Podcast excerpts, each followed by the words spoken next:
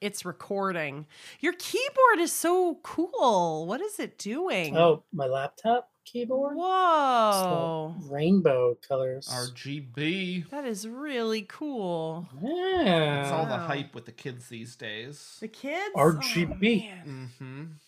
Ever since trying to make an RBG Uh-huh. joke, I knew where you were going. Whatever. Whatever. I just gave up. uh-huh. I gave up before I said anything. So Wait, who's better in that situation? I'm not sure. you. Somebody for trying or somebody realizing it. Oh man, You're better. Because I just didn't even think about it. Uh-huh. Yeah. Okay. all right, okay, all right, okay. We're doing it. Oh, I can respond to that text later. Yeah, right. You fucking can. Okay. I don't care who died. Jesus. Eric. I don't care who died. Okay, here we go. Ruth Bader Ginsburg. oh my god. Oh man. Man, remember how desperate that fucking time felt? Holy shit. When that happened, I was like, it's the end of the world. Ugh, And it's then it was. It's still bad, but Yeah. you know. I was convinced that it meant a second term for Trump. Like I, yeah. I thought, like, like if if there was any competence to him or his administration, they would have had Yeah. some kind of corrupt Uh-huh. way to secure a second term. Yep. Anyway, Thank goodness they are stupid. wild stuff. Wow. it's so much better to sing about Everwood. Here we go. And here are the lyrics I wrote. I just wish I wish I had. Is a show. Oh, Dr. Brown is the lead. Lost his wife She's dead. and buried in New York. But also, I gotta mention Dr. Abbott because he's my favorite. Do. Do. oh, Kitty's behind you. Oh, I had no idea he was so in there. cute. I knew. I saw him walk in I earlier. didn't see before. I just saw his devil eyes though. They like went up. Did you see that? They Uh-huh. flashed like the you know when the animal's eyes. little devil. There's a little demon behind you. Freaking! him. What is he doing? He's playing with a spirit. Mm, there's a ghost behind you, Adam. Julia Brown. Look at what is he doing? Oh, he definitely has a cord. Oh, a cord. Oh no. In the middle of God damn it, his internet cuts out. we don't hear anything anymore. No. Oh, you silly kitty. Oh Like, my I god. get it. How Like it- cute. all the cords are like Yeah. very similar to like the toys that he has. But What a Fucking cutie. moron. Get the fuck out of here. He's gonna want to want Just- out. Kick him out. Oh my gosh, she's so cute. He's great. He's a great cat. Oh my goodness. He looks just like Chucky. Oh my goodness. Oh, what a Floppier, though. what Yeah, definitely flop. Chucky is, you know, he He's found us. He's from no, not just that he's a man. He's like half feral, halfish. He looks he looks a lot like my our childhood cat I love Hercules. Oh, Yeah, it's kind of- Hercules. What a great name too. That's awesome. I na- I chose the name Hercules for him. We got him when he was a kid, and then it was like Really? such a, like a clear like I'm being ironic. He's so Oh. small and weak. Adam, how little were you to make that joke though? You're like making fun of yourself. What were you like eight or something? It's pretty cool. Yeah, I was a little turd. Uh-huh. No, That was pre Spark People. all right. okay.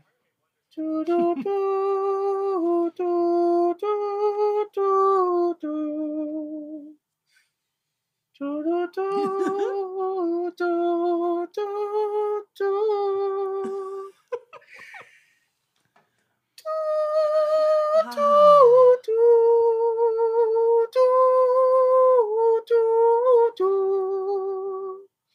Do, do, do, do, do, do, do. Do. I like the little sass there at the end. Hmm. Mm, I I remember the days when I had to like petition to have a recording of that somewhere on the internet. Now I get to true. hear it every week. How about that? Now that you both quit Facebook, I'm the only member of that group. Ooh, you're on Facebook too, KT? I haven't been on Facebook, and so actually my profile is still active, it, which you I feel bad. got it Well, it's because phone. I deleted it, but then I had to sign in for the cousins to talk to our Oh. kids, so they were trying to talk to each other. That's using- where it's really at. Deleting it full Yeah. on. That's Yeah. what you gotta do. Yeah, but the problem is like, uh, yeah, I have my sister still uses it. They communicate, Whatever. but I don't look at it. It's Blah, blah, great. blah. I honestly, the crazy thing is, I don't look at it anymore. Yeah. The point point it is, is that I'm the only one in the group petition get Yeah. Adam to record the Everwood theme song. Eric, once once we're ready to release this podcast, you're gonna be our main Facebook marketing person. That's true. Wow. You can like buy a Facebook ad for I definitely will. oh my god. Welcome to Everwood Never Wouldn't podcast where I, Adam Lawver, make my friends Eric and Katie, that was a good yawn. watch oh no. Mm. got you guys. I got you. watch and discuss with me the now second season of the hit early 2000s WB teen slash family drama Everwood. Tonight's episode, season two, episode five, Daddy's Little Girl, Mm. written by Rina Mimoun and Joan Binder Weiss, directed by Peter Lauer. Original air date October 13th, 2003. Official DVD booklet episode description. What's the matter with Delia? The usually well behaved youngster pouts and spouts profanity when Andy invites Linda Abbott to dinner.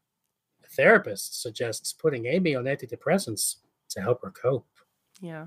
Accurate. It's funny, just before watching the episode, we were kind of talking about like, Kind of. antidepressants. Kind of. and- Literally, and, we yeah, got on the phone with each other and started talking about our mental uh-huh. illnesses. And then this episode happened. It was bizarre for me. It was such a weird fucking experience to watch this episode. Like, I was like, did Adam, like the whole time, I was like, did Was- Adam know this? Like, Did he was speed not the on he purpose. set this up? It was all I, so I, I weird. knew that it was about Delia, but I, I forgot all about the stuff with Amy and the antidepressants God. and stuff. So yeah, funny. Okay. Yeah. Really, weird. I'm grateful for it. I, like in that context, I actually I'm grateful for. I like that we watched this on this night where we had this Yeah. really big discussion of that stuff. It was really cool. It's almost as good as us watching the STD episode during my, right after my gonorrhea scare. almost, not quite, not quite as That's as profound, Groundbreaking. poignant. uh, so we got like all this father daughter stuff Yeah. in this episode. So it's it kicks off with some Irv narration. Yeah. that you know i i kind of i didn't like it first Yeah. when he's talking about how like like about fathers making a secret promise not to see the awkwardness of Mm-hmm. of their, their daughter's teenage years and that they're willfully blind to the changes that they that their daughters go through and at first i was like like like what how's that a healthy yeah. Yeah. approach to being a father. But as the episode went on, I guess I guess it was I more specific than it was general, and that was what was weird about it. It like the descript, Well- the narration felt like it was trying to apply to everyone, and I'm like, this is not accurate. I don't think. and here's the thing. Here's the thing. The the one the one thought that I did have later in the episode, I I did remember that one thing we do know about Irv is that he has a strained relationship with his daughter. True. yeah, and that he hasn't spoken with her in quite a while. And so when I remembered that kind of like localized like specificity about his character, Mhm, Yeah, it kind of like helped to inform Like a part of me wishes that we might have gotten an Irv oh storyline that. in this episode Yeah. to help to help kind of add that texture. Like, Yeah, w- like we have to kind of remember back to that season one episode right. and kind of like add that as like a head canon kind of to kind of like makes sense of like, okay, well then Hey, that, listen, that- they did it because they knew somebody would make a podcast in 2020 Uh-huh. and 2021 and they would notice it. And we did it, you guys. Woo, You're yes, welcome, writers.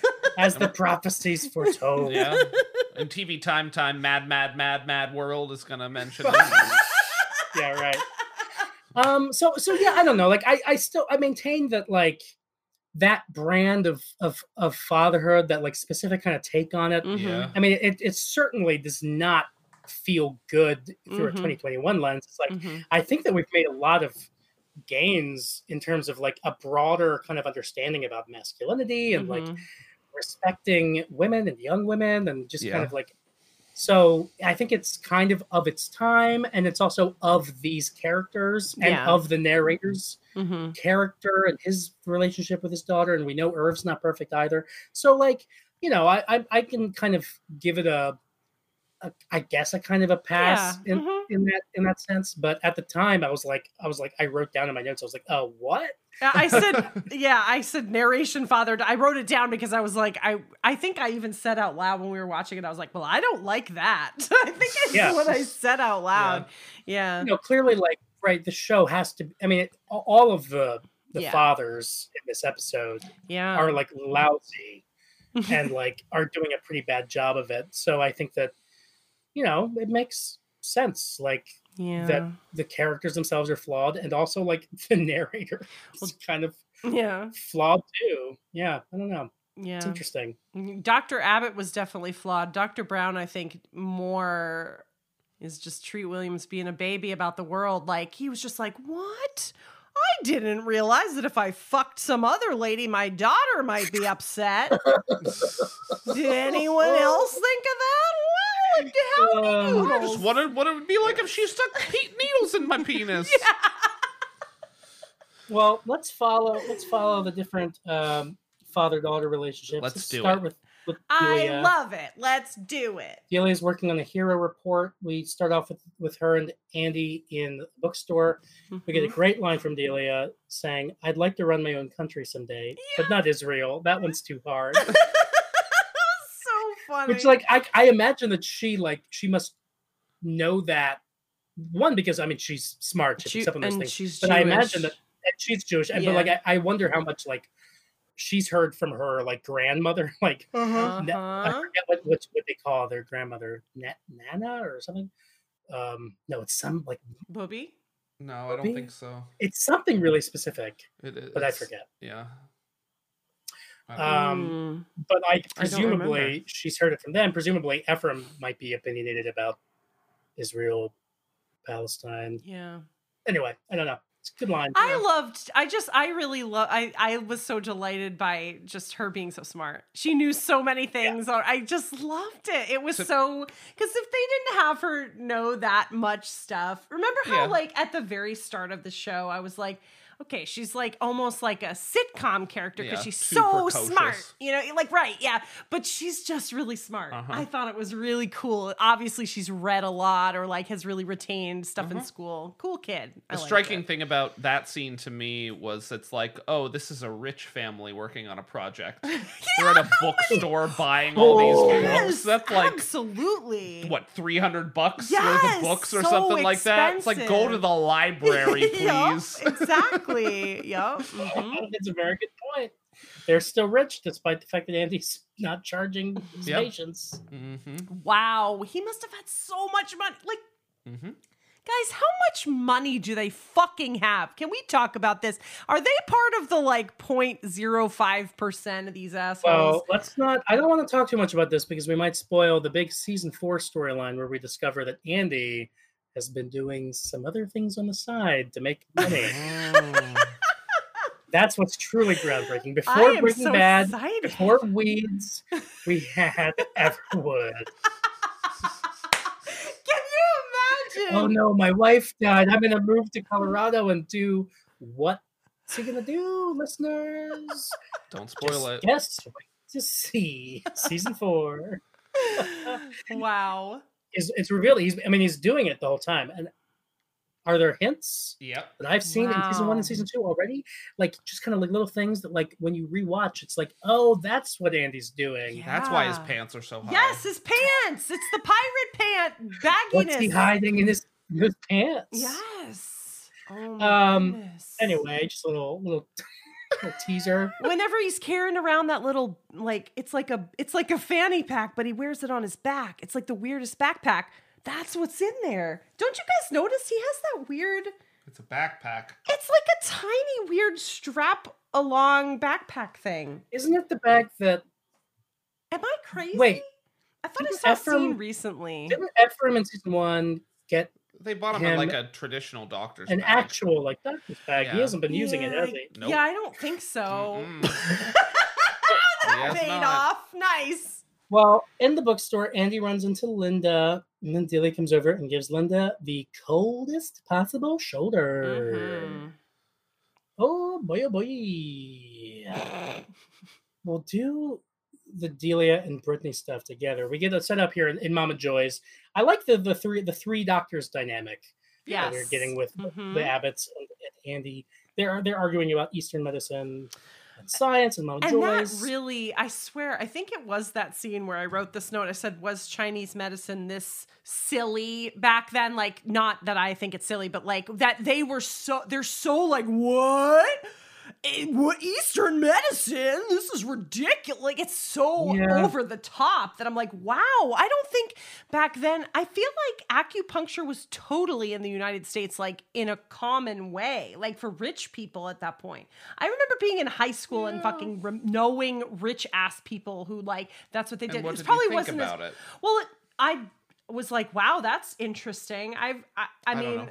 Know. I was super woke, you guys. No, but like, no, like no, I think it would have I to think- be I a don't think thing for was it to be brought up. Like it has to be something that people, no, people are would just of. talk about acupuncturists, and back then I think it was probably just like a rich person thing. Maybe I don't know, Yeah.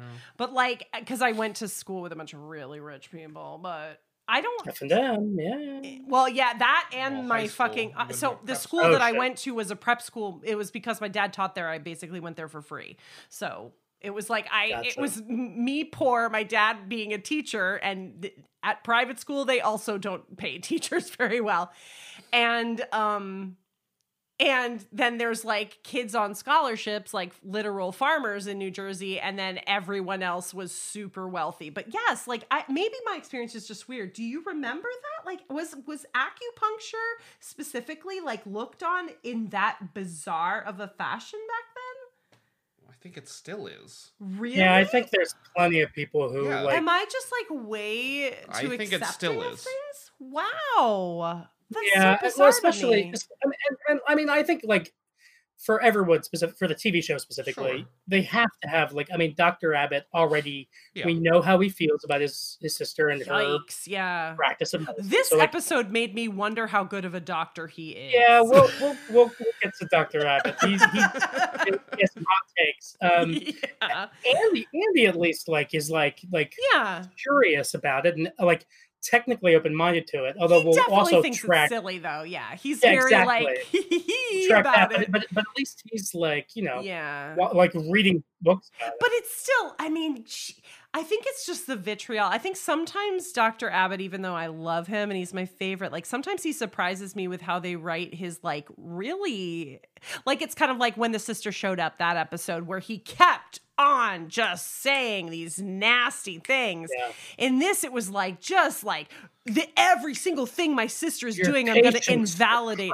Yeah, like it was so nasty that I was like, wow, was this the common thought? Because, like, if we're looking at the show through, like, oh, it's groundbreaking, and in general, I think, yeah, it has some really cool progressive opinions. Like, was that the temperament at the time? And were they trying to get us to focus, like, yeah, like different things are maybe acceptable? Or, like, am I just looking way too much into this? Like, No, I, I I think that the show is is is m- trying to move its viewers toward being more a more holistic view of medicine Yeah. in the sense of like I mean what it ultimately ends up being really is just like be curious about your patients' lives. yeah, Like, yeah. You know, just like try to learn about what's going on in their life like from like the Mhm. you know which isn't even that's not even really like an Eastern medicine kind No. of deal. right. But Yeah. basically, that's you know, that's the viewpoint that Linda kind of brings to the table. I'm So- sorry. I'm just so fascinated by that part of the show because it's it's been going on for a couple episodes now. This East versus West, like Yeah. it's so weird that this lady likes Chinese medicine. Like, whoa! I, I don't remember things being that like like real. I don't know. Like I, Yeah, I must have I lived thi- in some I kind of weird bubble or I something. think you grew up around rich people who Yeah. could Yeah. afford. wow. sure, I guess. I think I think it's still probably there are plenty of people who are just like Yeah. probably think it's kind of kooky. Yeah. Interesting. Yeah. Hmm. Sorry. no, but and it makes sense that the writing like that the writers have to kind of find these extreme versions Yeah. of characters to, just so that there's some kind of conflict. And because they're the best. So Yeah. Abbott, Dr. Abbott, uh, uh, however frustrating he might get, he's it's wonderful. I mean, him his ridiculous opinions, they're awesome. yeah, and, and, and we don't want these characters to be perfect. We don't, we, Right. you know, I, I- I think they're much more interesting, even when it's really hard to watch and just like, oh god, like I think that I kind of enjoy that. yeah. Um, meanwhile, we get some Arnie action. Arnie's trying to talk with Delia and Brittany Uh-huh. and being shot down. Poor Brittany is uninterested. Aren't they fabulous? It's the newest color in nail polish. My dad got it for me in Japan. My pencil box is from Japan. No one's talking to you, Arnie. So, which one do you like better? Afternoon aqua or sky blue sizzle? They look the same to me. No, they don't. What's wrong with you? Has everyone here picked a hero? Delia? I haven't finished all my books yet, but I have six favorites so far. That's nice. But the goal for today is to narrow it down to one. I'm doing Mary Kate and Ashley. I'm doing Jackie Chan. He broke every single bone in his body. You want to see me kick? Are you okay, Brittany? Brittany! Oh my goodness. Delia, go get the nurse. Oh, disgusting. I hate Brittany. I know she seems I like a- hate her I she's so much. When the first time we saw her, I hated her, and then in this episode, I was like, "Oh, she hasn't been that bad, but she is very I still bossy. hate her. She's the no, kind of girl that would have made me feel like shit when I was little, like shit." but, like that's exactly what the character is Yeah. supposed Yes. to be. Oh, the little girl does a great job. Yeah, that's for right. sure. I hate She to look excellent. at her. I know, like everything. She has I so many her. accessories and her hair. It's so annoying, but it's Her- excellent. It's so her good. heroes, her hero for the hero project for Mary Kate and Ashley. So good. That reminds me of one time when I was I was working in a school in outside of Boston, and there was a Time for Kids magazine that I was just kind of like leafing through once in the classroom, and they had a like Person of the Year award voted on by readers. Hmm. I have this somewhere. I'm gonna have to like because I, took a picture of it, but it was a tie. The results of this Time for Kids Person of the Year award was a tie between Taylor Swift and the U.S. troops. I swear to God, and I have it somewhere, and I I will definitely send it to you. When was this from? Um, this would have been 2010 or 2000. Oh my goodness gracious. Woo! Oh. It's so good. That's very funny. Wow. too good to be true. I mean, it clearly should be Taylor Swift. Here, yep, I just found it on on Imgur. I'm gonna quick. Uh, I'm gonna copy and just send it to you. oh boy. Here I go. I'm going to check. TFK Persons of the Year. Oh Whom goodness. did TFK readers pick for the 2009 Person of the Year? It's a tie. Both the U.S. Armed Forces Oh and country singer Taylor Swift, 20, took first place in the TFK oh poll. Oh my god. More than 2,200 votes were cast. About 1.4 million brave troops serve in the U.S. military. Many risk their lives in war torn nations like Iraq and Afghanistan to help keep the U.S. safe. Meanwhile, Swift had a big year topping the music chart. Now singer is up for eight Grammys. I and then the bottom is a picture of Taylor Swift, and then it's like a soldier. Yep. Just a random And then with the caption, "You picked Taylor Swift and the U.S. Armed Forces as persons of the year." Like I I want like, nothing to do with Oh it. Oh my Oh, god! That- that's so funny. you couldn't write that to be funnier. Oh, Like they like like the the, the pair like about 1.4 million brave troops serve in the U.S. military. They do all of this. They risk their lives in war-torn places. Meanwhile, Swift War-torn. big year topping the music chart.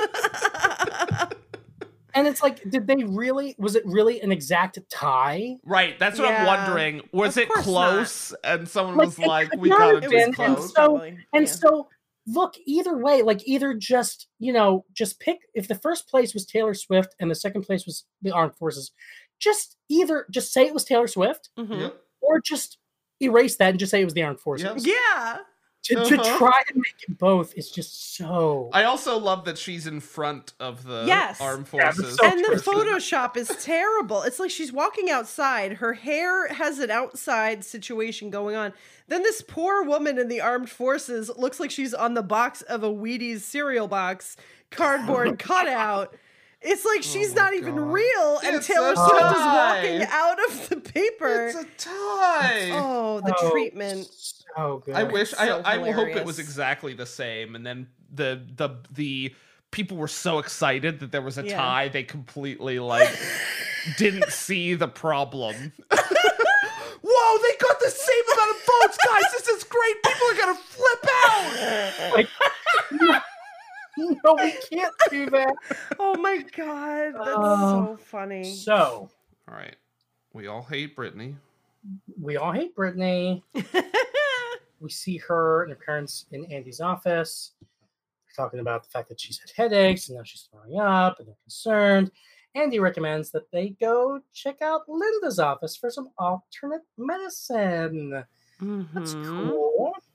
Uh, at that Brown household, Madison shows up and um, ex- we get a scene where she explains to Ephraim why Delia might be in a mood right now. She figures it out immediately. yep. Yep. Madison's a genius. You get an idea what's going on there? She's a girl. She's moody. Okay. Well, before we chalk it up to a case of PPMS, have you even bothered to ask her what's wrong? You just asked her. She said nothing. Works for me. Did you guys take like a family communication course, or does all this touchy feely stuff just come naturally to you? Delia knows if there's something wrong, she can talk to me about it. Well, what a convenient answer. Here's a thought. You know that job we're paying you to do? Yeah, why, why don't you go do that and leave me alone? All right, go cook something healthy. Ephraim, has anyone ever told you that you have an old soul? No. Well, you do. It's an attractive quality, too. Sometimes makes me forget that you're only 16. Really? Definitely. But then you act like a spoiled, immature, annoying dolt, and what do you know? You're 16 all over again. she tells Ephraim that he has an old soul Mm-hmm. and that it's an attractive quality, but Oh. uh, that then he ruins it by being super immature. Ugh, damn it. She It was, was, kind of like- blow him. What is I- going I- on with Madison, KT? Right. Like, okay, so when she said that, I don't know if you heard, but what did I say? Like, ew or something? Because Uh-huh. I, to me, I think there's a When disconnect. she said because- specifically, it's an attractive quality. Yes, because like, and I don't know if it's, I don't know if it's something wrong with me, but like, she is a gorgeous, like, obviously very beautiful woman, right? And she's young enough that I was, we all thought it was weird when she was trying to boss Ephraim around. And the actor we know that plays Ephraim is older than he, his character is. So for me, it's it's like they're trying to introduce a romantic interest because we we did see that moment where it did feel like Ephraim is attracted to her or something, but yet like we know that this they're they're they're we've like calculated it in one of our past or you know we tried to figure it out in one of our past episodes, maybe the last one, that she's too old to date him because he's a baby. She's, she's probably 20 or 21. Yeah, the actress is was in her early 20s. And he's what only 15 or something? the character's 16. the character 16 so i mean i know i know like earlier on in this series there was the weird episode where like it wasn't big enough of a deal that this piano teacher was fucking a teenager Um, but I don't know. Like, am I weird? It just feels so much like there's gonna they're setting something up there because he's so antagonistic to her or like so angry, and she's so pretty and so wise. Like, what is what is she? What is her character? Like, What do you- well, yeah. well, is she what- like the woman from the Brady Bunch, the maid lady, like an Alice? a- Alice, or is she like, or is was she, she like the a hu- robot from the Jetsons? right, or is she like Rosie. Her name is Rosie. Give me another one. The, the the the lady from The Help who Yeah. puts shit in a pie? Octavia. Spencer. Um, what do you think, Eric? Do you think that they are setting up a romantic relationship between Ephraim and Madison? Uh, yes. Or at least the so tension. Weird. He's too young. How about this? Okay. What if I were to tell you you're not gonna, you're not gonna believe me? well, You're not gonna because, believe me. because you're not going to want to spoil something for us. Well, I've already I've already said I've already spoiled that there's a whole episode about Ephraim prematurely ejaculating. Whoa, true. is it with her? Ew, she's really unethical. If that's he's like in her charge. Yeah, she should be helping him last longer. Yeah, exactly. Instead, she just ends up covered in his cum. Guys. What the Oh, fuck? no, For I have to be and I have to be making that up, right? No way would the show would would ever would have an episode where Ephraim, a 16 year old, prematurely ejaculates all over his babysitter. on his sister's babysitter. I didn't think you were making that. I at first thought you were making it up, but now I'm like, I before I was like, wait a second, is this a real thing? Wait, now No, you're how- saying it's not? How Or is he? confusing! How confusing! Oh, okay, no, I don't believe you. I can fucking read Which you like a book, Adam. He definitely prematurely prematurely ejaculates. Absolutely. I'm just trying to figure it out if it's with a babysitter. Well, uh, Well, let's move on. I, I think Ephraim should be. I think he's lucky that he can ejaculate at all with such an old soul. Like, wow. Yeah. Wow, I never thought of it that way. Uh, yeah, I guess. I guess. the, the premature ejaculation, like I just I decided long ago that that's the one thing I'm happy to spoil you and the listeners about. In any What? show. Hmm. Sorry, Everwood, Neverwood listeners who. Uh, Are watching along and not haven't seen it before. uh, Linda and Andy have another scene. Half a dose of Eastern philosophy, and suddenly you're a believer?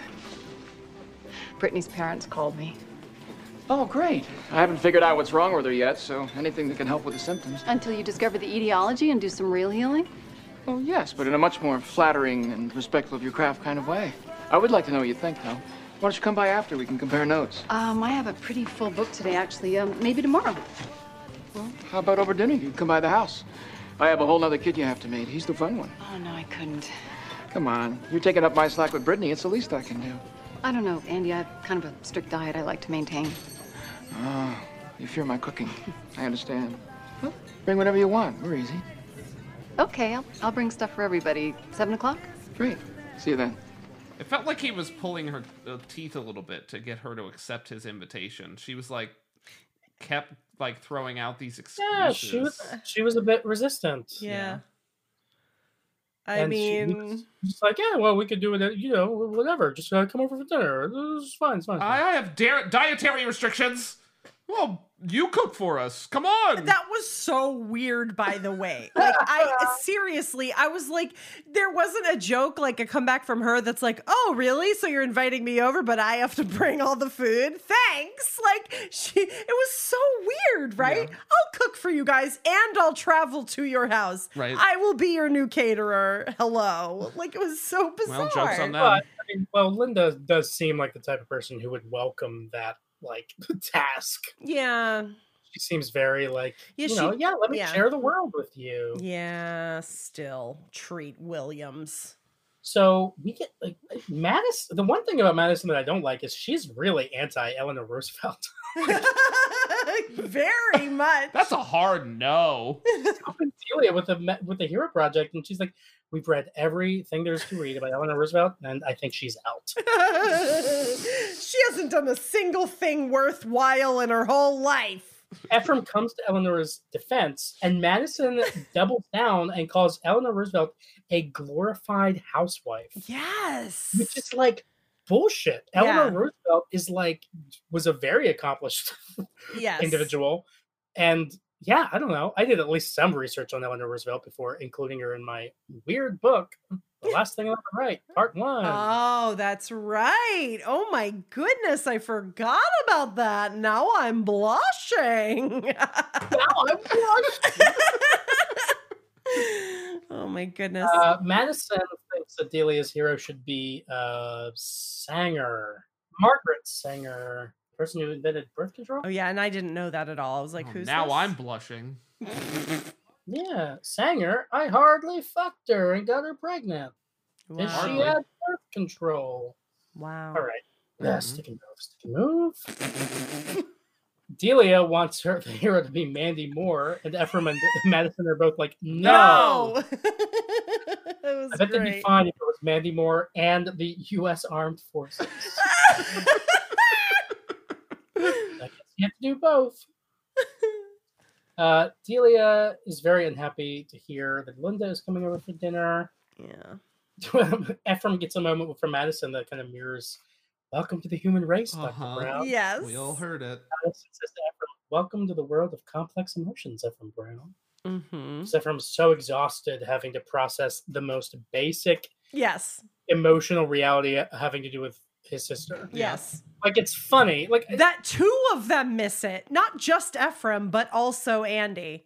I yeah. This season It's- is really painting them out to be like Well, complete but idiots. also to It's give them the benefit of the doubt, they're not watching a TV show where they're like Oh, looking come for on. That's like literally it's like a basic No, it's stuff that the- the everyone whole- knows. But the whole point of this episode is like not seeing your Yeah. kids grow up. But it's Like, not about growing up. She lost she- her mother. That is Yeah, a basic she's- grief she's thing that is in every piece kid. of media She's from been the a little 1950s. kid for so long. And like Oh. she's just like cute and Delia, and now she's like having her own opinions and emotions and stuff. Eric's making a very good point, and like honestly, like that is like I think it happens all the time. People are just miss out on just in general, not having to do with like kids growing up. That Yeah. it's a big piece of this, but just Mhm. in general, like we just we miss it. We we we're like not even thinking about the way that like this might be like hurting like this person. But I, like, I don't know. I, I agree with that, but I feel like, and maybe again, it's the time difference. Like it's 2021 now, whenever the fuck this came out tw- almost 20 years ago. Like I feel like, like I was just saying, every piece of media, it's in books, it's in movies, it's in television shows, it's everywhere. This trope, this, this, it's in real life. It's not just in in in fictional stuff. When somebody dies or even gets remarried, just you know, they mm-hmm. get divorced. The kids have a problem with the replacement parental figure. Yeah, but- it's bizarre to me that both people, Well- because especially Because they're not Ephraim has been so, Linda like that. but Ephraim has been. Oh, I don't know about that.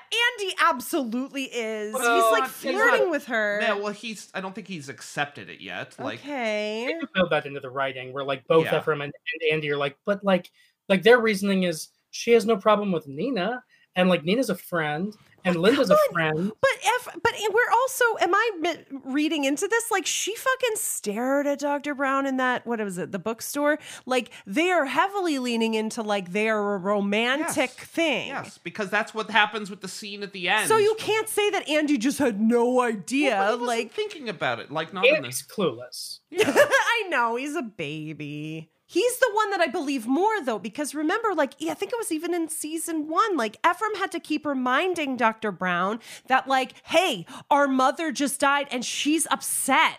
Like, there were literally episodes where he pointed to Andy that she Yeah, was. no, that's, that's that's a good point. By having by bringing Madison into the picture to fill this kind of like narrative function of like she's going to show the Browns what's up, they have necessarily had to kind of like pull Ephraim back a bit. dumb from, them like, down. Back from that role. Yeah. Yes. And I guess you could justify it by saying he's so mad at Madison that maybe he hasn't been spending enough time mm, around He's also Delia. like in his junior and year so and stuff. I and, know, you but he was so protective. I'm just disappointed, you guys. Ephraim and Dr. Brown.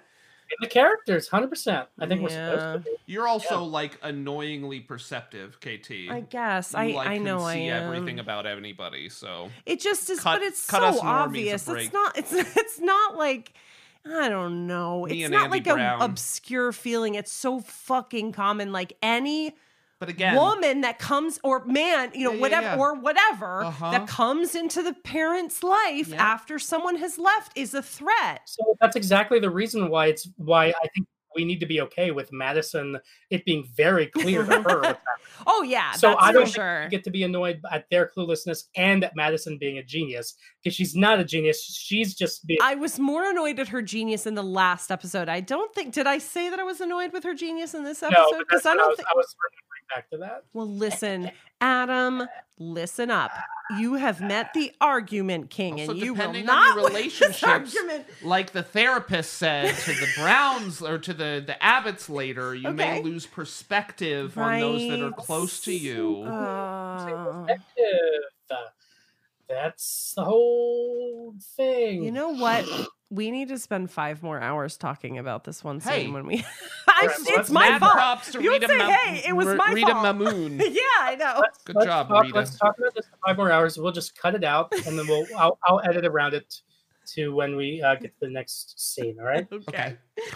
All right, and we're back. That was a very fruitful discussion. Oh my I god.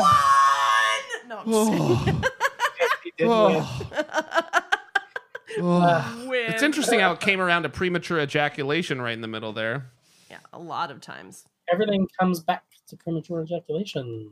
Mm-hmm. Come. Uh, so Linda shows up at the Brown household. Ephraim gets to meet Linda. He says, "I hear you sleeping with needles. Sounds like fun." She has vegetarian food, including some kind of millet, and Andy has a great line: Millet pilaf.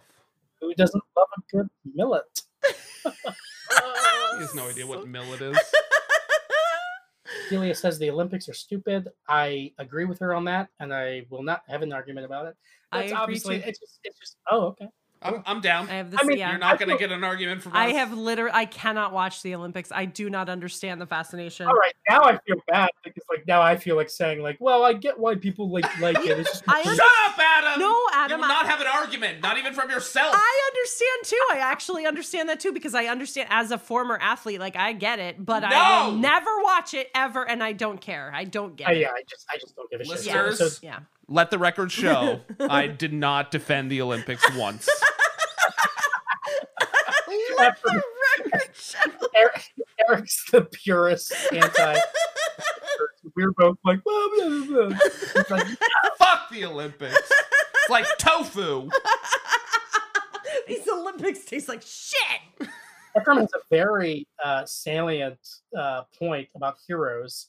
You pick one, you admire them for a week. Next thing you know, they're arrested. That, That was, was so good. 2003. I Before loved it. Cancel culture and It made me think So of Chris bad. Pratt. Yep. ooh, yep. he was thinking about Chris Pratt when he when he said that. I bet. Dang. Um, Linda does a little reporting back on Brittany. Apparently, there's something with her kidney going on. I like her line where she's like, "Also, my Ouija board spelled kidney." yes, I loved that. That was great. I I really like like I didn't know if I was gonna like this character, but I really like her. Like She's I great. didn't know because like so you know it, it was just that like antagonistic thing, and she was like she just showed up at the practice and was like, now I work here. But like she's really.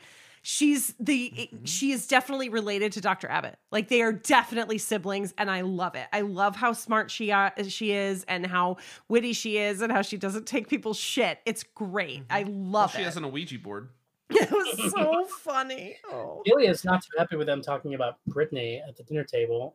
I mean, yeah, Linda brings up like there's has to be an emotional component. Mm-hmm. And he's like, so it might be psychosomatic. And Delia's like, Brittany is not a psycho. yes, she is. Fuck Brittany. Poor Brittany. Poor actress who plays Brittany. Delia's got a bad attitude. And he's like, you haven't even touched your millet pilaf. that was the no the way he said it. You didn't. It was the, the best. Yeah, no, you, you haven't touched, touched your, your millet pilaf.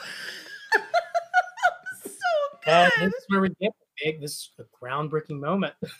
Maybe not groundbreaking. but you know, I, I bet it was in the previews for this episode. Like, yeah. indicating that Delia is going to say a bad word. Mm-hmm.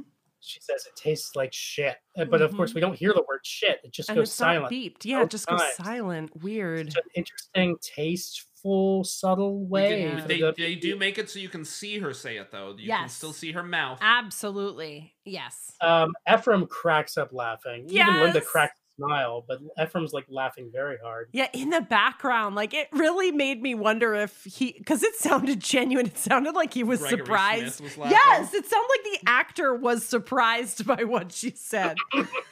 That would be cool if, if they if the writers Kept it like a secret kept Yeah. a secret. to get the reactions. Yeah.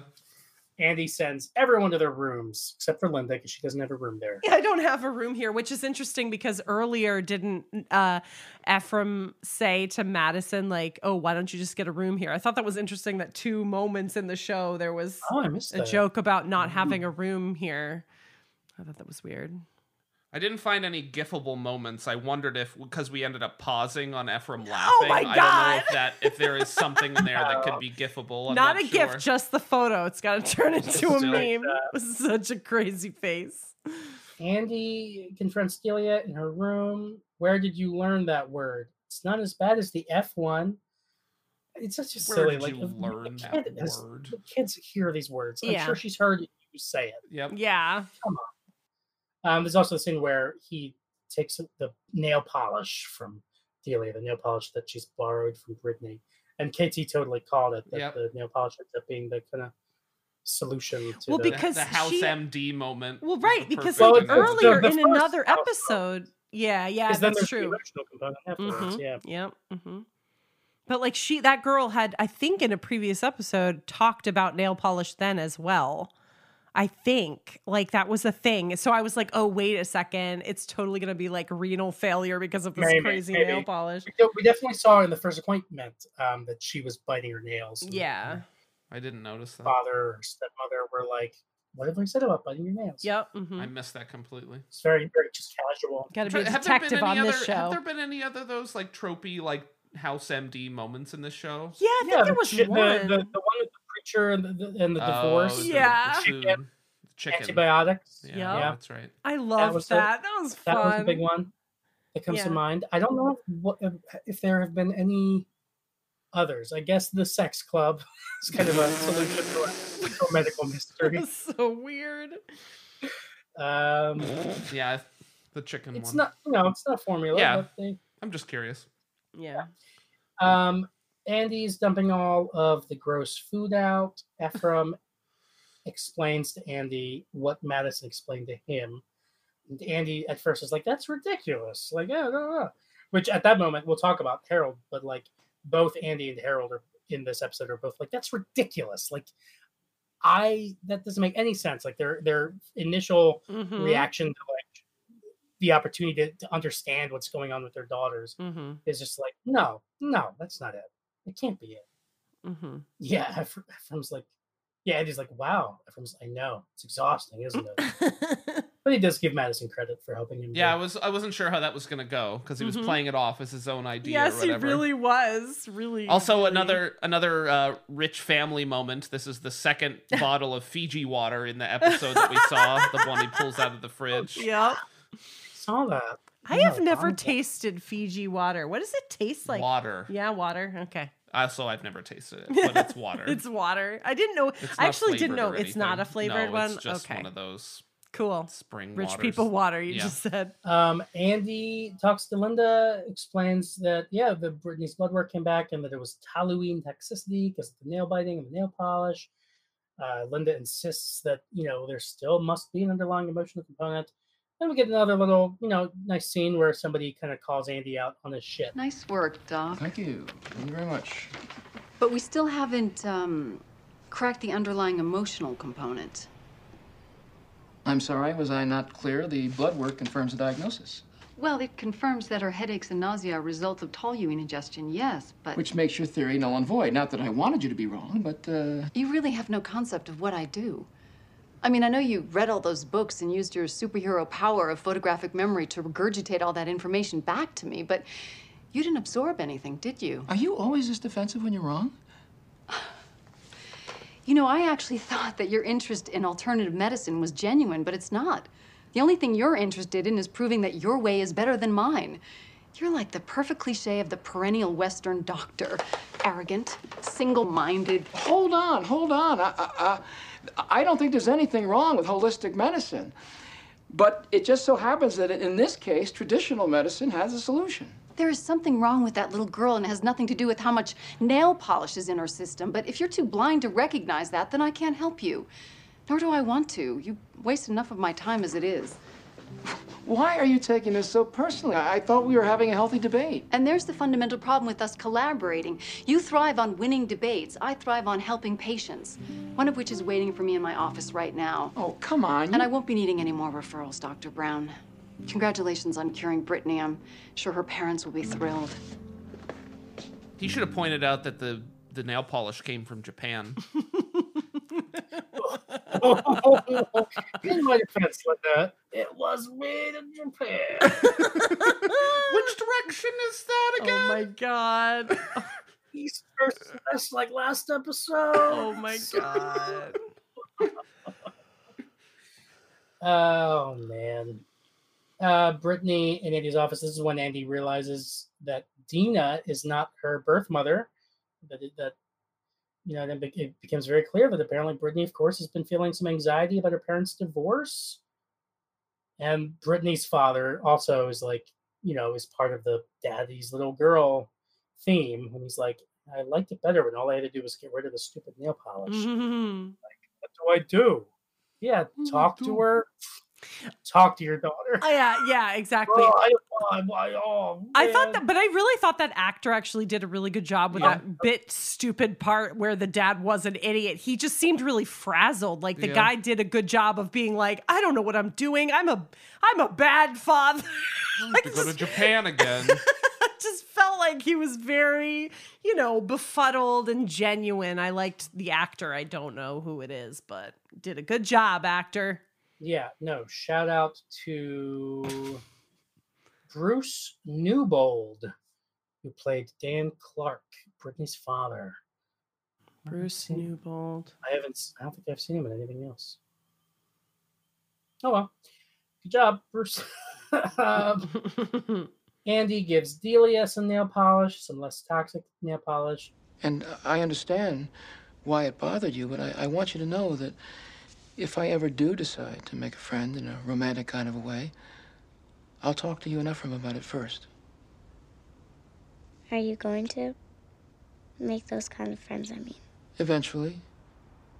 Someday, yes. are you gonna get married again someday? I don't know. I think I have to go on a date first. But let's cross that bridge when we come to it.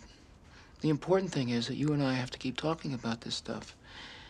And if you're angry, I want you to tell me about it, okay? Because let's face it, Madison's not always going to bail me out of these things. And at the end of the day, it's just you and me, kiddo. Can you do me one favor? Anything you want. When you do that again, it can't be with Linda.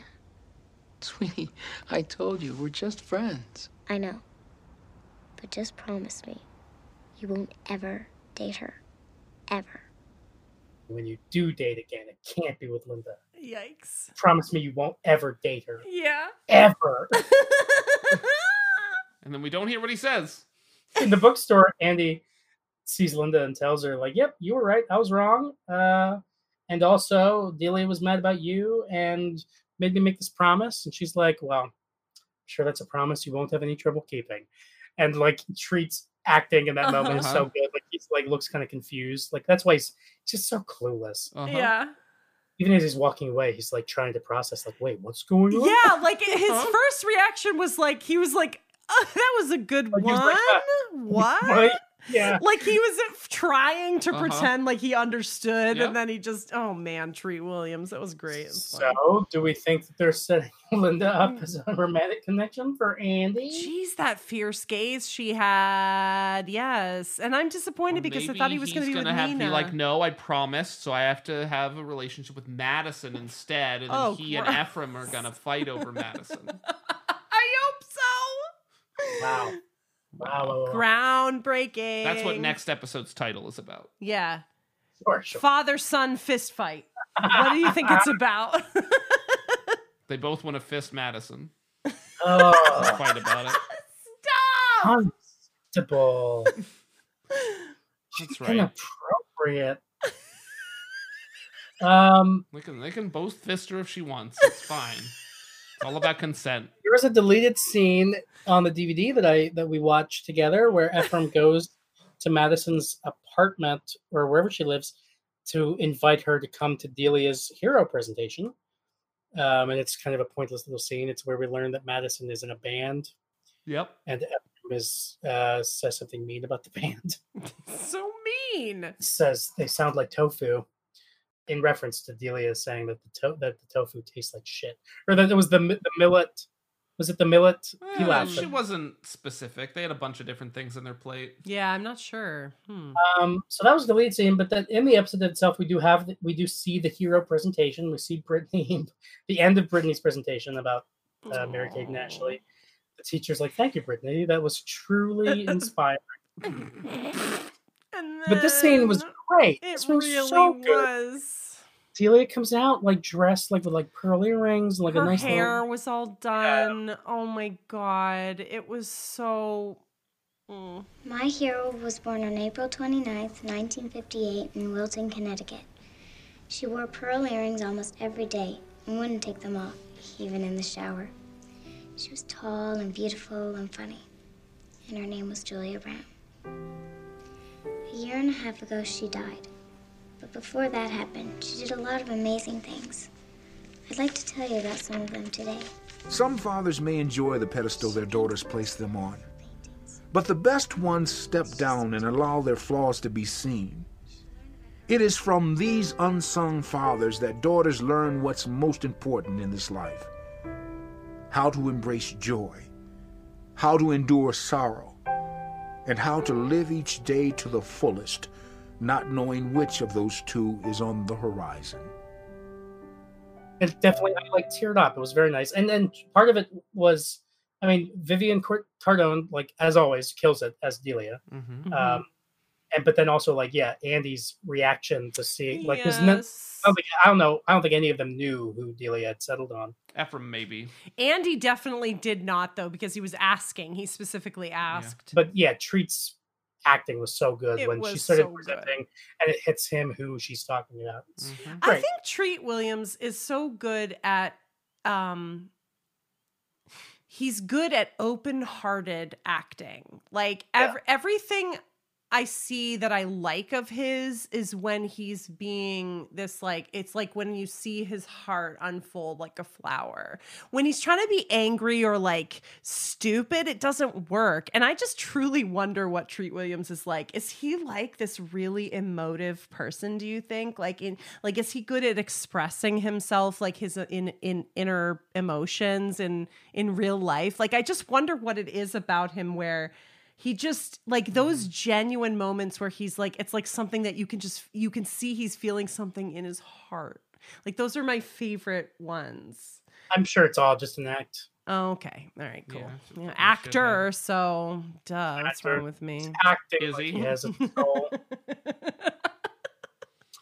Um, by the way, I guess this episode brought to you by toxic nail polish Toxic nail polish. Eleanor Roosevelt. eleanor Roosevelt. Tall Millet. Brought by Millet.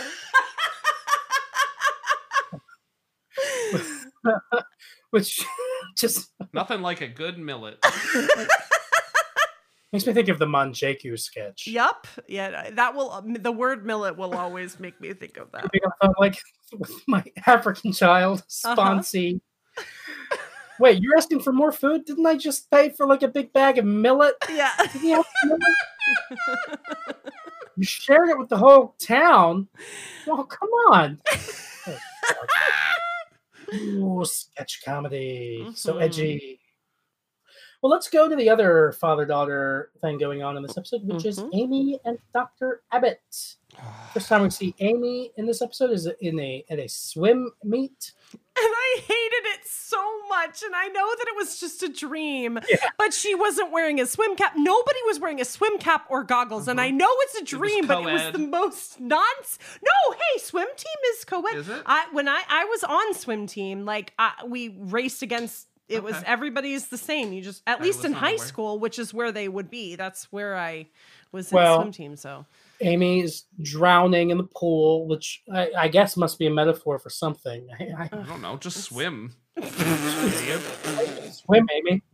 You Dummy. just jumped in. You can't be that tired. She's talking about the dream to her therapist, Dr. Lentz, yeah. and it is it is, you know, Therapist. School counselor, you mean? more like a school counselor. Um, well, you know, I guess I too might question her credentials because we did get a solid minute of her saying to Amy, like, "So wait, you, were were you not wearing swim caps in the dream?" or like she was really harping on these details, even though she knew it was a dream. She was still like weirdly hung up on like well, well so wait like where were the other swimmers and like you didn't have a swim cap and like what that doesn't make any no sense goggles. No goggles. that a solid minute of that so that was a, Well, I think she was very smart.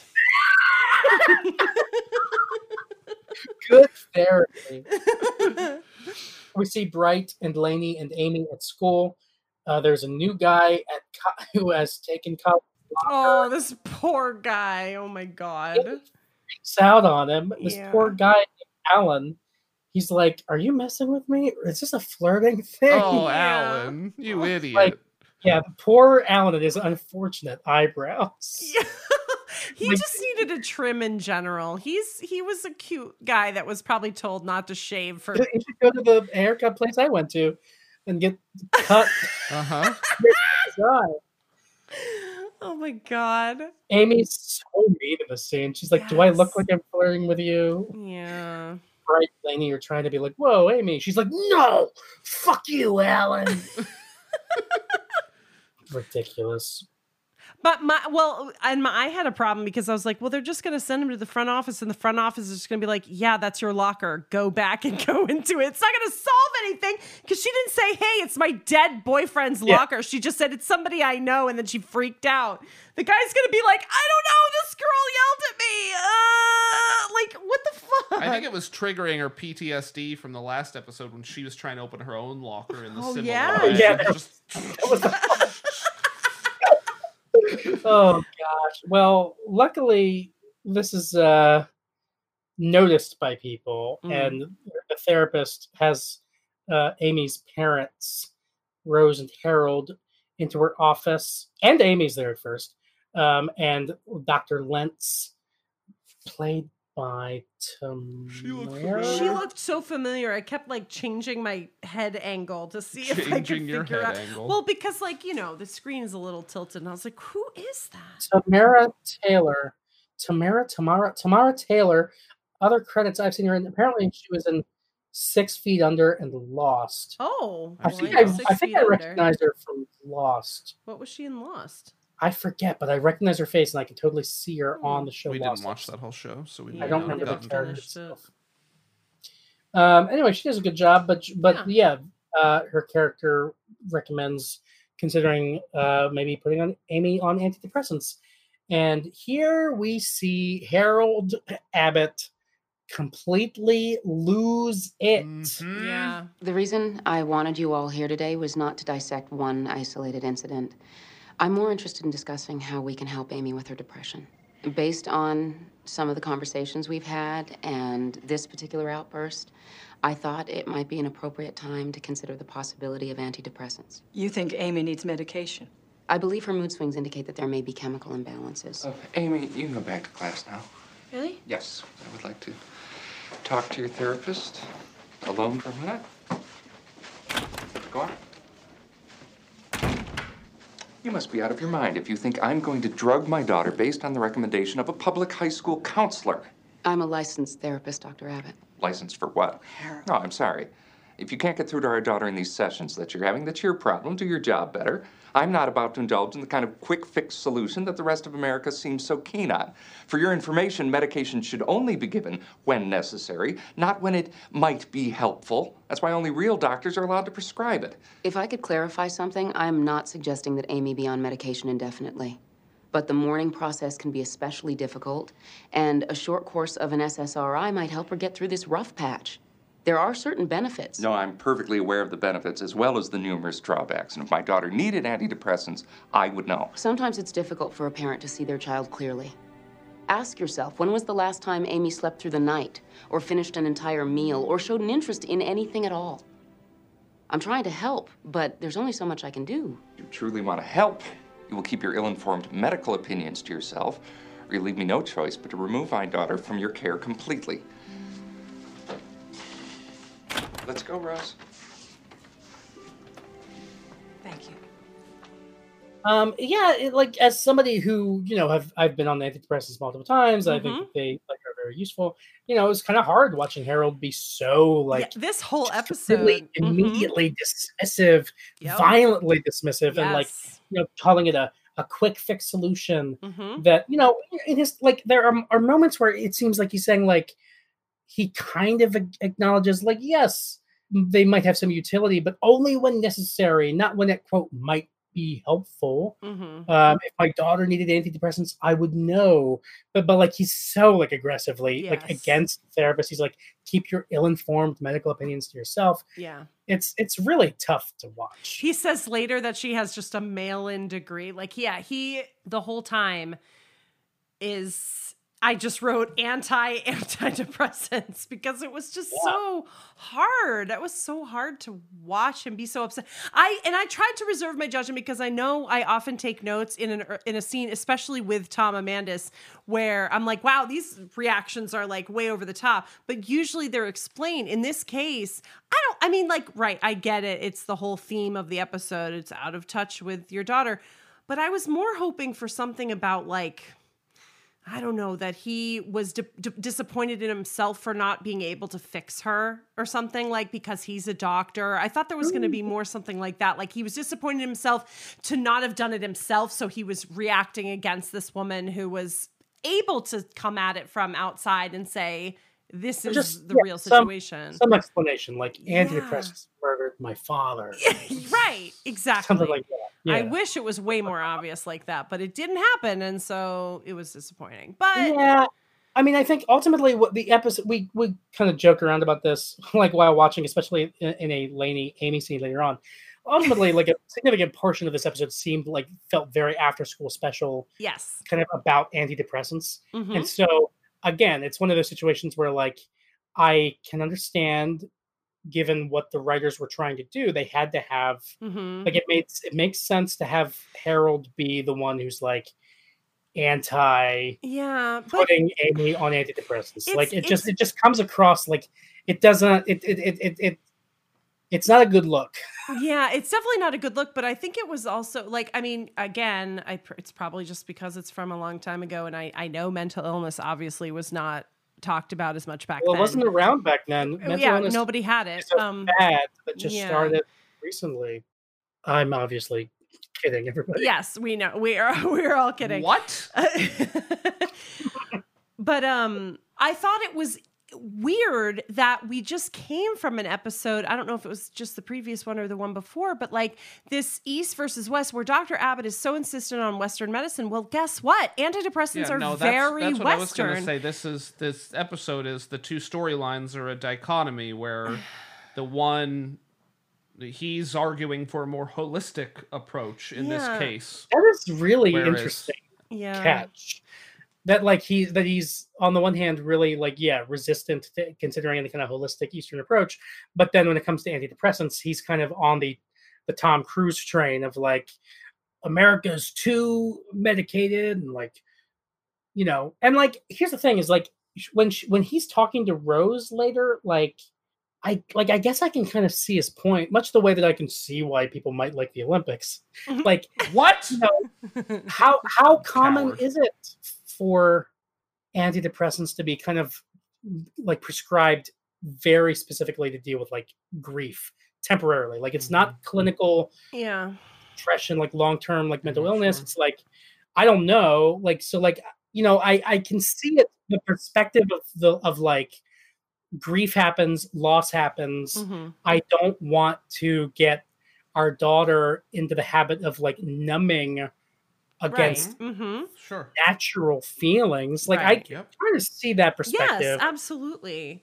But Getting stuck in that. yeah, There's also her age too. Like that's she's a the thing. minor. So, well, but it's not just the fact that it's a minor. So, scientifically, prescribing antidepressants, and this is something I read about actually pretty recently, just because you know both of us obviously have anxiety and I have depression, and so we and we have children, and it's something that I want to keep up to date on because I already see some of our personality traits coming out in our kids.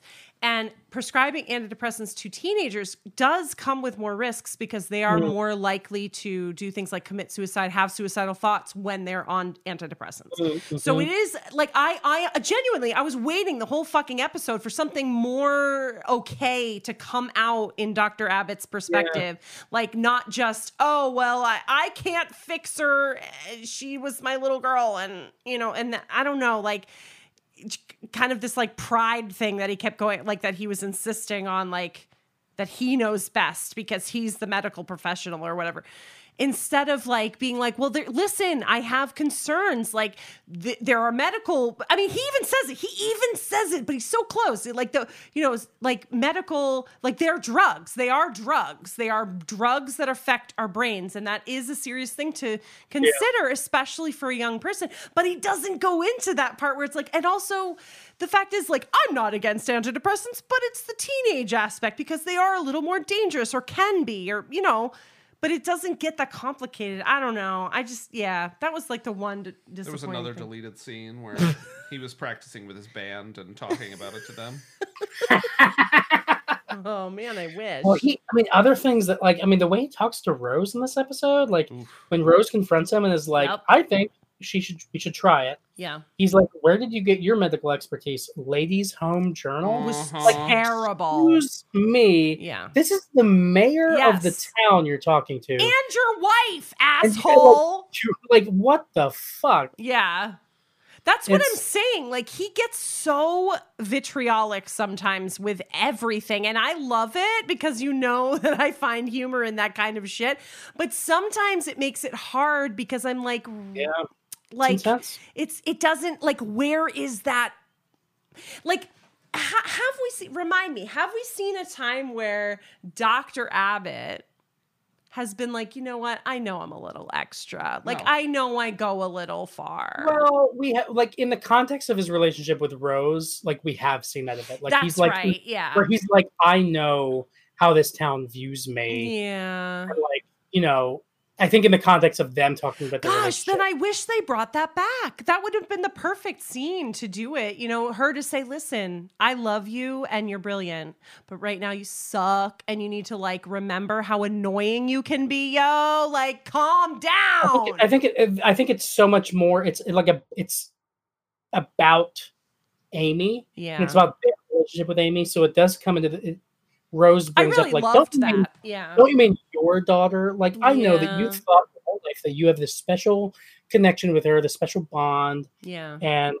know, Meanwhile, I'm left with Bright. Yeah, I know. Thanks. Consolation prize, idiot. kid. I really, I actually wrote scene between Abbott and Mayer equals awesome. I thought Yeah. it was great. Like the acting for both people, I was really excited to see the Mayor not just be like a fucking dumb, like superfluous character in the scene, like which I feel so often she can be. Like, like they just have her react to him being ridiculous, and she is the fucking mayor. There have been multiple times where I'm like, she's the mayor, and he just embarrassed her in front of the whole town. Like, he just exits with a sad smile. on yeah, face. she's just like whoops, you know. Oh God, it's it's and that was a I like that's why I like that scene because she was able to like be like, hey, Here's to Merrilyn Gann getting Yeah. more to do in Everwood. She's Yes. so good. Mm-hmm. Um, ba- ba- ba- what else? We yeah, the Amy and Laynie scene is Mhm. so after school special. Yeah, I didn't mention it before because I just didn't know how to tell you, but I've been on antidepressants for a while now. You have? Since when? A few months. Like Prozac or something? No, um, actually, I'm trying this other one, Zoloft. I tried another one before, but it made me feel all shaky, so it's taken a while to kick in, but I think it's helping. Like how? How does it work? Well, um, I sleep better. And I don't cry as much. I feel like even. I think that's the word for it. You know, like I can focus again. Wow, I had no idea. I mean, I knew you were doing better, but I just thought. That I had miraculously gotten over my brother's death by myself. Hardly. I wouldn't be doing nearly as well if it weren't for my pills. You want to see him?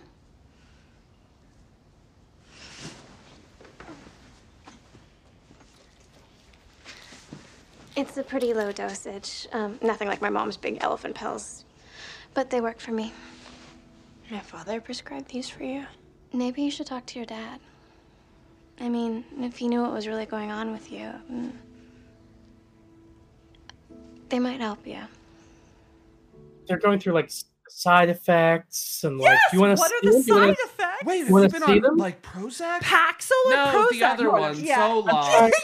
Zola. Um, it's yeah, it's, Can I it's see them? It was so silly. They So even laid on their them, yeah? stomachs together on the bed. It was like the cheesiest shit.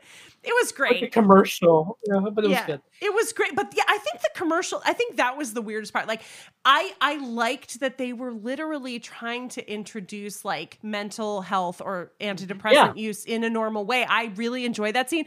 But Totally. the weirdest part to me was when they were literally mentioning brand names and talking about the side effects. It was like Yeah. a teenage girl would never be like, "What are the side effects?" Like they'd be like, "What is Well, this?" It makes me tired, but Oh, look at these little yellow difference. exactly. Yes. um, the big the big kind of narrative turning point in the scene is Amy realizing that her Yeah. father, Harold Abbott, is the one who prescribed these antidepressants for Laynie. Mhm. So, oh, what's going on That was a there? that was a reveal. I liked that. I, I, liked appreciated that, so much. I wasn't expect that. I'd like that scene lulled me into like this Yep. is like yeah, pointless. we were laughing the Yeah. whole time. All of us were laughing, and then look what I wrote. My father prescribed Yeah, with no, it's solid. exclamation points. God. And Yes. Amy, Amy goes to confront him about that and says, "I want the medication." yeah. Um, yeah, Harold's like, "We are not a family that believes in medicating teenagers." Uh, But I like Amy. Amy's like, "Do you know how stupid I felt the last few months? Like everyone else Mm. Just seeming to be able to move on, and I and I can't because there's something wrong with me." Harold like is like, "Well, your s- situation's totally different from Laynie. You've got a functional family. She has an alcoholic father." mhm. Which is like, yeah, I guess. Good point. Um, but Amy It's calls a good out. point, but that doesn't matter because it's literally about brain chemistry, and I don't understand. That's what I'm saying. Like he failed so hard as a doctor in this episode to be like, "Oh, well, your situation is different because it's all about nurture." Are you kidding me? Like, are you kidding me? He seemed so stupid. Is, is he like, is he Amy's doctor? Like, I guess he must That be. is also weird, though. like, him- like, if I were him, I would be like, she's a teenager at this point. It's okay when she's five, but not when you're a, a mm-hmm. an idea grown of like woman losing, almost. losing perspective. Like, it's sort of where you just have to be like, you know what? You go see. I, mean, I don't know if he'd be happy with her saying Dr. Brown. I know, but like, what the fuck? You go see That's my so doctor. This weirdo doesn't know how to talk to I'm- people. But it is interesting when I think about like, well, send her to to. Um, I bet Linda Abbott might even be more open minded to like, like she's like, I'm not opposed to these like Yeah. these Western kind of approaches. They just have to be supplemented with with like Right, and that's the point is that he's saying that she's had the support, and yes, like she has, and uh, her parents love her, and like the community all. She's not like And it's living not in enough. a terrible situation, and it's not enough. she tells- exactly. says that to him. She says, "You're not enough." Yes. And yeah, And that's the reality because sometimes, like, no matter how much I- have tried to fix myself without brain medication. Sometimes I have needed brain medication, including right now. And it because you just sometimes you just can't fix it. Listen, Tom Cruise, you douchebag. Like, what the fuck? It's it, just so frustrating. Just wait till you see Tom Cruise join the cast Oh, in man. season three. It becomes as, Scientology as yet, as yet another doctor in town. oh god. Can you imagine them adding another doctor to the show, played by Tom Cruise or a Tom Cruise type? That would be very weird. I must be making that up. Premature ejaculation? Is he a is he an Is a ED doctor? Yeah, yeah, urologist is what I was trying. Gynecologist. Yeah. Um, we get another Harold and Rose sa- scene where Rose is like, "You dug yourself into this hole." mm-hmm. Harold's like, "You must know I considered the possibility." Like, she's like, "No, I don't know that because you didn't talk to me about it." Yeah. like, you know, it's absurd. Oh, this is the one I was talking about. That's the one I was scene? thinking Oh, was awesome. I think both scenes are quite good. They but yeah, both Harold's are, yeah. But I really like that's Yeah, that just one that they're we so we- quiet, like talking just so quietly to each other. It's just like, Oh. oh. sad. Do you think that I enjoy seeing our daughter in this much agony? Honey, it devastates me. And the, and the fact that I haven't been able to help her, that I've been rendered so useless to her life, it's the worst pain a parent can feel. Depth of her feeling that concerns me, Harold. I mean, Bright is hurting, but he still functions. It's taking Amy longer. I can accept that. What I cannot accept is the idea of numbing her grief with pills. That's that's just not a solution that I'm willing to teach my daughter because what happens next time? What if God forbid something awful, something horrible were to happen to one of us? We just continue drugging her into unconsciousness?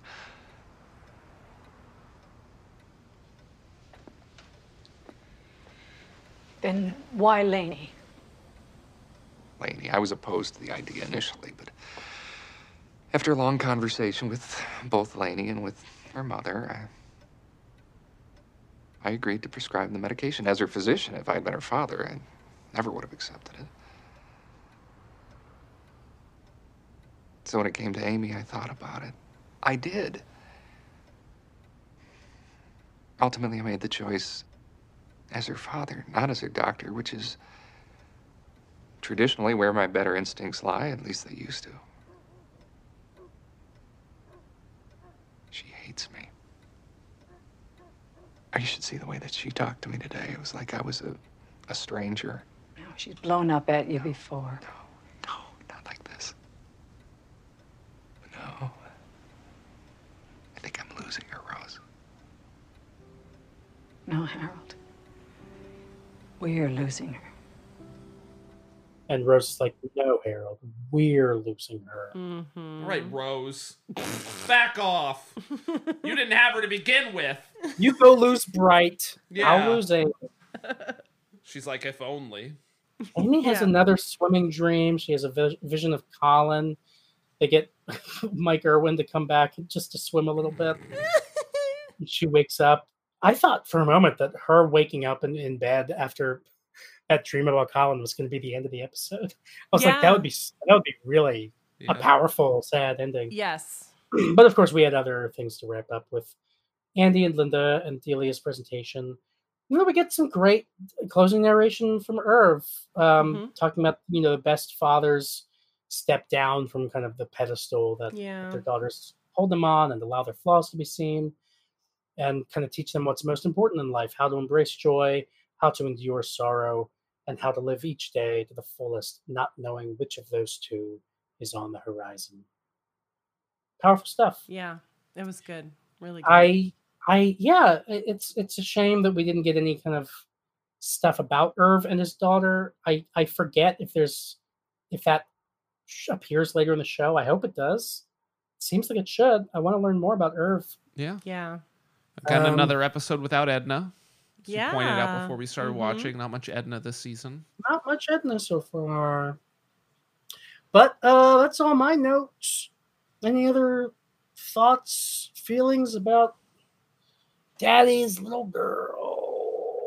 I don't think so. Such a great phrase. Daddy's little girl. Yeah, it's so great. Such a great one. It's a great phrase.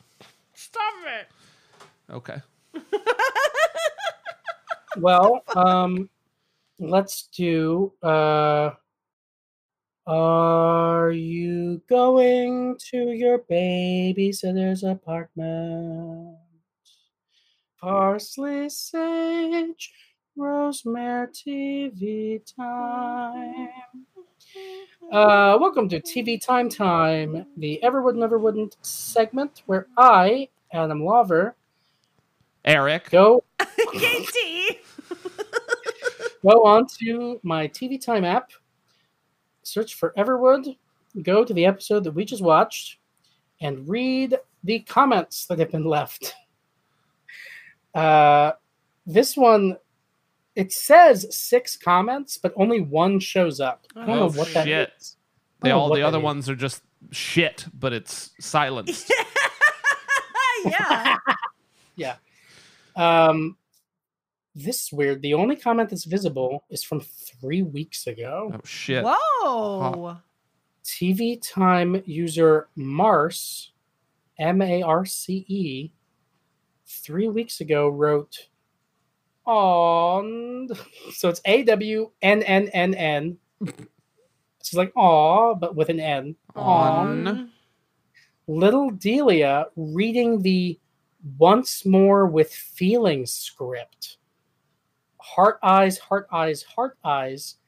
Buffy Summers is my hero too, girl, and it's a GIF of Buffy the Vampire Slayer, which I guess that is one of the the books in the Yeah. in the. There was a comic Mhm. of Buffy. Yeah.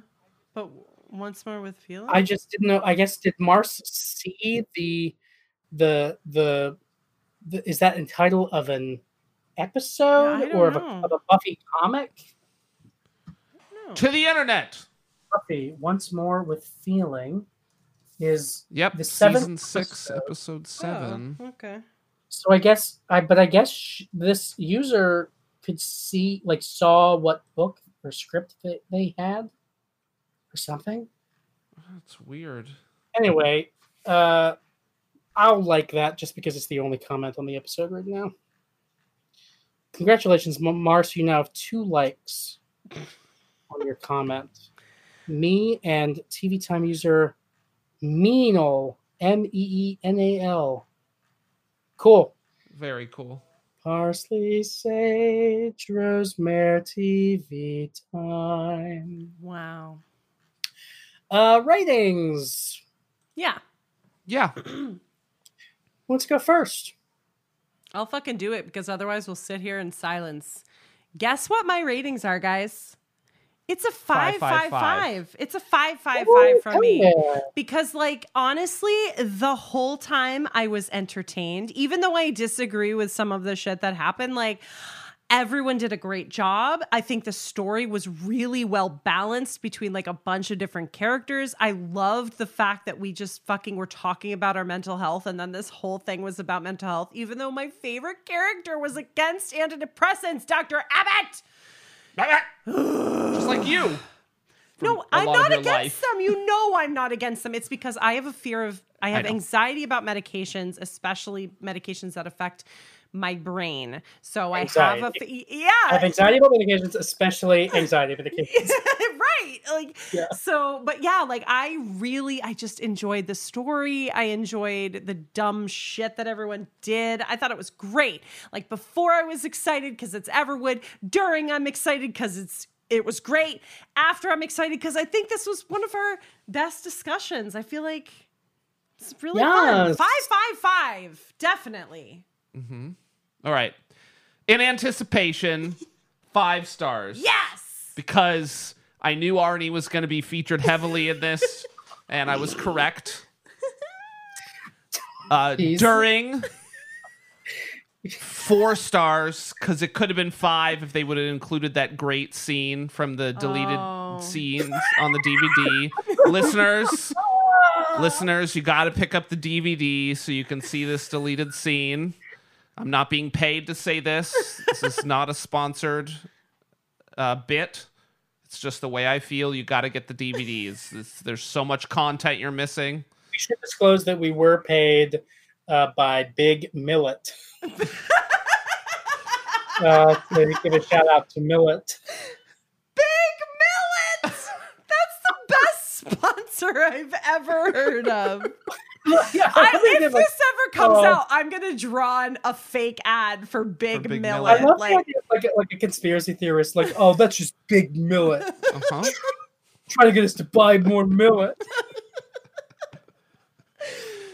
Continue, Eric. Uh, and then in retrospect, one star because you cowards wouldn't stick by how terrible the Olympics are. And if you don't Listen, think that, you're they're wrong. not terrible. See, you're gonna give, but you're gonna bring my rating down They're further. just super boring, and I don't understand. You're understand. supposed to rate Eric. You are come on. You're supposed to rate the episode of Everwood, not the episode of Everwood Never Wouldn't. Five, four, one. As I said that, I was like, "That's hypocritical," because my retrospective rating is always like Uh-huh. informed by how fun the, our conversation was. Uh-huh. Yeah. So you get, are giving it a one in retrospect because we did not agree as staunchly with Delia as you did. That's, fair. Stupid. I know. Um, well, I'm for me, it's not fair. uh, I think I'm gonna. I'm with KT on this. I think it's a five five five. In Yeah. anticipation, I was very excited for another episode of Everwood. Mm-hmm. Um, I knew that it was going to feature Delia prominently, and I always I Ugh, love so good. stuff. While watching, um, a f- well, yeah, was it five while watching? Do I not bump it down to like? I mean, like I think that like at first at the beginning I was like, like I said, like I struggled with kind of the the father stuff, and I Yeah. struggled with like with Harold being so anti antidepressants, but like that didn't that didn't necessarily make me uh, enjoy the episode less. Yeah. Um, so I'll, I'll I'll say that it's a four point five, like kind of rounded up to a five. Okay. Um, and in retrospect, uh, yeah, a five because everyone is perfect and can do no wrong. Obviously, that's not true, but uh, fun time. So it's a five five five from KT, a five five five from me, and a five four one from Anti Olympics. spokesperson Eric. It's true. Which brings us to our final segment predictions. No, our second to last segment. Treat tweet.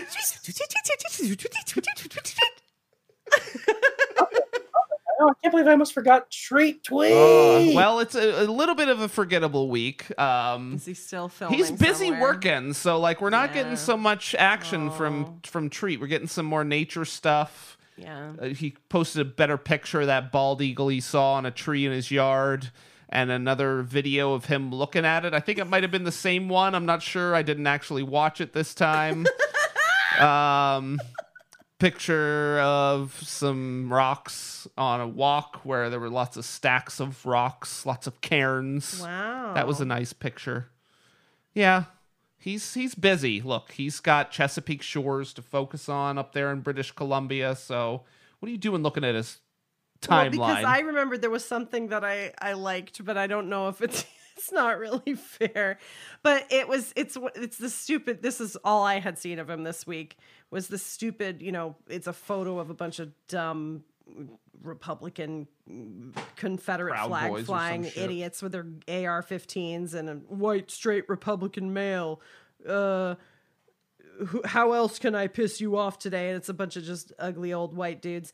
And then it, it says, like, describe this picture in one word. And Treat Williams said, not worth one word. And I was like, good It is job, worth Treat. yeah, you gave it four. Yes. so I, I, I, that was my, that was the one that I had to look up because I remembered seeing that. treat is a treat. He is. Well, thanks for reporting in. You're welcome.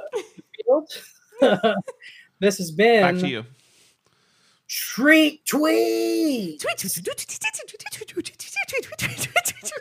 Love it. It's perfect.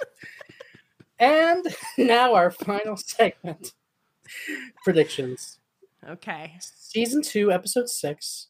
The next episode we are going to watch is called Blind Faith. Blind. Blind Faith. Oh, damn it! I actually know what it's about. Yeah.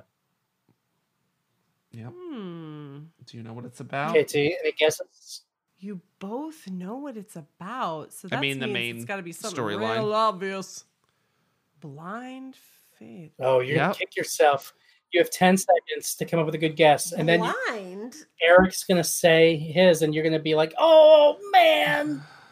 So 10, 9, 8, 7, 6, 5, 4, 3, 2, I, I have no idea.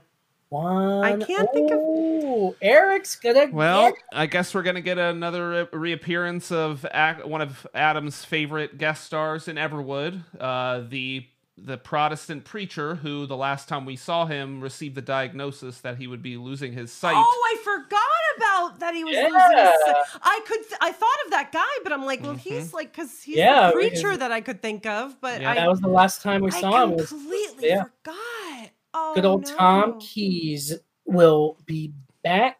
Wow. I don't know why I was blank on that actor's name. Wow. Okay. Hey, five for anticipation, guys. Oh hell I'm yeah! Excited. It's uh yeah, Tim DeKay. God, he's so good. Um I'm excited. Wow. and so yeah, we'll be seeing him I didn't know he would be back at all. Like I, that's I did not. I, he must have been completely like that condition. I, I Mm-hmm. Mean, yes, as soon as you said it, but like, I did not remember. there's also a uh a very well known actor in the DVD booklet, an image next to this episode that I believe Oh. That actor will also be joining us in, in the next episode. Mm. Interesting. A very uh very prominent Sir Alec Guinness. Is it? I was gonna say, is it a dog actor because it's a seeing eye? Is it Air Bud? There's nothing in the rules that says a dog can't lead a preacher around. I will say, you know what? We are recording this. We are recording this on Star Wars Day. Oh, May that's 4th. true. May the fourth be with you. Mhm. And this actor does indeed have a connection with Star Wars. Jimmy Smits. A very prominent Oh, uh, connection with one of the. Yes. Is it related to Carrie Fisher? Maybe who's the person that's related to Carrie Fisher? Carrie Fisher. No, not even the, not even related to, but like this person was in Oh, really? Star Wars. Hmm. Mark Hamill on Everwood. Harrison Ford on Everwood. Chewbacca on Everwood. Adam Driver. Dra- Wait, he would have been like young, maybe. young. I'm talking the original The OG. Star Wars movies. Alec Guinness. Treat Williams was in Empire Strikes Back in an uncredited cameo. that would be wild. It was. I'm not kidding. you There's pictures of him posing on Hoth with. Are you kidding me? Are you fucking kidding me? No, I'll show you. Eric, How I have don't believe talked you. about this before? Have you edited this photo and you've got it set it all up for this this moment in time? What? What? He's on Wikipedia and everything. Here, here's a picture Oh of him my and god! what's her face. Um, I'm not in the chat, but here it is. I'll put in the chat for you, Adam. Wow. Here's Is another one down of him and Mark helmet? Hamill. Oh my god! This Look was at an, that un- an baby. uncredited. He's like a little extra or something. Yeah. Oh my god! He probably had like a helmet on the whole I time or can't something. believe I didn't know that. That's I why. can't believe that either. But I am so excited we discovered it on the podcast. That's, did you guys hear my excitement and delight? It was not faked. Go treat. Um, I do have to. I do have to. Um, do a mea culpa. The Star Wars actor is not in the next episode. He's in the episode after Oh, next. okay. All right. So I have two weeks to guess it. So Treat Williams is not in the next episode. Got it. Who were all the actors in Salacious Star Crumb. Wars? It's probably Salacious Jim Crumb. Henson. Um, Billy Dee Williams. Oh, I can't wait to get to the to get to the episode where we where we where we meet him. And you're gonna be like, oh man. All right. Well, this has been Everwood, Never Wouldn't. We will close with the traditional the only valid closing ceremonies. Mm-hmm. Yeah. right. Fuck anything else that has closing ceremonies or even opening movies? Yeah. Yes. No Olympics. No Olympics. Yes. Thank you guys. We're like Olympics. Whoa. Mm-hmm. All right. Here we go.